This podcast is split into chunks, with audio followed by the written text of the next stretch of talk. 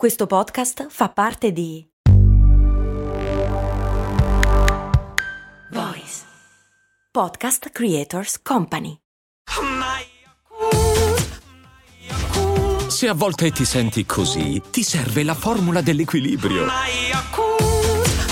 Cult Balance, venti miliardi di probiotici L C S più la vitamina D per ossa e muscoli. Mi chiede Crab Unicorn: cosa vuol dire baciarsi i gomiti? Perché ci ho provato e mi sono lussata la spalla, quindi non vorrei che fosse solo un modo di dire grazie. Eh, ma questa domanda non c'entra una mazza col titolo della puntata. Beh, hai ragione, adesso ci arrivo.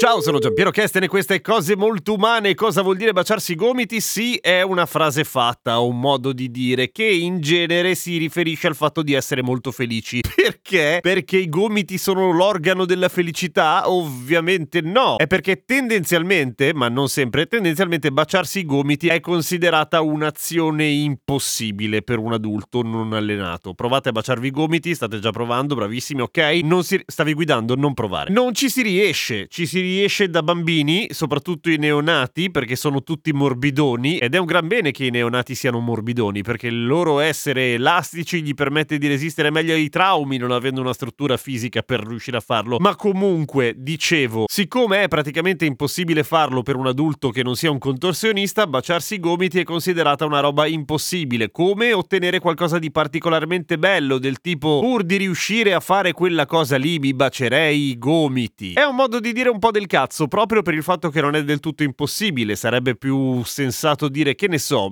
leccarsi i lobby, grattarsi la fossa poplitea con il piede della stessa gamba, dove fossa poplitea è l'ascella del ginocchio, guardarsi un occhio con l'altro, mordersi il naso, applaudire con i piedi stando in piedi, oddio, saltando magari. Insomma, ci sono una serie di azioni che sono abbastanza più complicate e magari anche più scenografiche, anche qualche azione di autoerotismo bizzarra. E qui arriviamo al titolo della puntata di oggi, la famosa leggenda delle costole di D'Annunzio. A proposito di cose difficili ma non impossibili da fare, allora narra la leggenda che tutti abbiamo incrociato a un certo punto al liceo, studiando appunto Gabriele D'Annunzio, che il poeta si fosse fatto asportare due costole per riuscire a autofellarsi. Ovviamente è una cazzata per una serie di ragioni, e la prima è che dove cazzo lo trovi un medico capace di farti una roba così aberrante come toglierti delle costole, mettendoti seriamente in pericolo, perché ovviamente non è che le costole le ha messe lì a caso, ci siamo evoluti per averle lì perché proteggono ad esempio il fegato da un lato e altri organi buoni dall'altra parte. Insomma, è meglio averle, e se ti togli le costole non migliori le tue capacità di autofellarti. No, non c'entra niente, c'è tutto il resto in mezzo. Probabilmente c'è chi ci riesce perché è molto elastico o molto dotato. Perché questa leggenda è nata e si protrae imperterrita nel tempo? Perché probabilmente è nata già ai tempi di D'Annunzio stesso. D'Annunzio era famoso, fra le altre cose, per il suo modo di vivere assolutamente bizzarro e totalmente votato all'erotismo, per cui il fatto che facesse una cosa del genere era non vera ovviamente, ma verosimile, credibile, al limite della battuta, comunque sicuramente credibile per molti. Pro tip: è vero che D'Annunzio non fece quelle cose, ma aveva dato al suo birillo tutta una serie di soprannomi simpatici e anche del tutto fuori di testa, soprattutto tenendo conto che era un uomo abbondantemente adulto quando lo fece, tipo gonfalone selvaggio,